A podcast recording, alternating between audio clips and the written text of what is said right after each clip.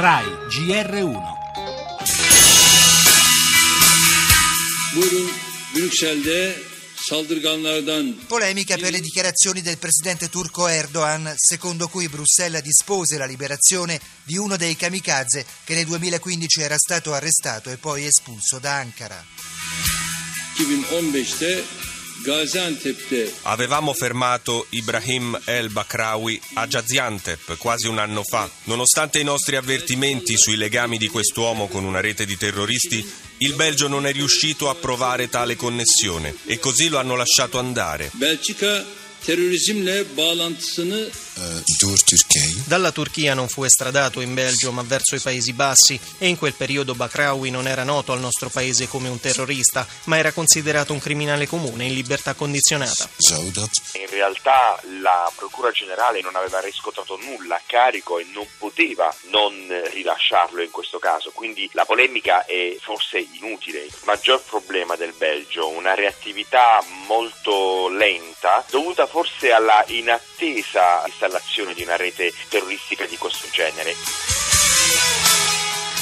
C'era davvero la possibilità di evitare l'ultimo ennesimo massacro. A Bruxelles, dopo il dolore la solidarietà, scocca inesorabile l'ora dei dubbi e delle polemiche.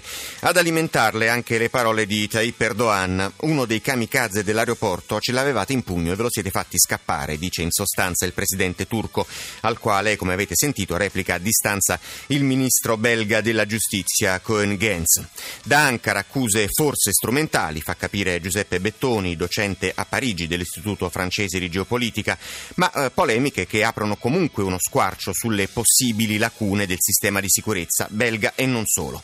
Dopo gli attentati del 13 novembre, il super ricercato Salah è riuscito a beffare le intelligence di Parigi e di Bruxelles. Sarà catturato, come sappiamo, soltanto dopo mesi di ricerche.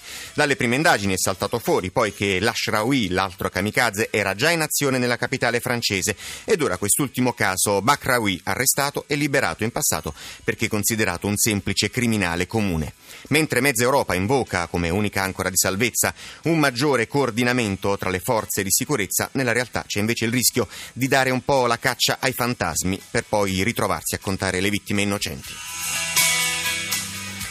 Nel nostro giornale da Bruxelles le ultime novità sulle indagini, mentre la città si prepara al vertice straordinario dei ministri dell'interno dell'Unione che si terrà nel pomeriggio. Spazio poi agli aggiornamenti sulla nostra connazionale Patricia Rizzo. Sarebbe tra le vittime in corso il riconoscimento da parte dei familiari. Tra le altre notizie il pasticciaccio della corsa alle amministrative a Napoli e sempre battaglia tra Bassolino ed il PD per il ricorso sulle primarie. Parleremo anche della nascita del terzo istituto di credito italiano con la fusione approvata dalla BCE tra Banco Popolare e Popolare di Milano. Festeggeremo il compleanno di un premio Nobel, i 90 anni di Dario Fo. Per lo sport, questa sera Udine l'amichevole Italia-Spagna Metal Detector all'entrata dello stadio.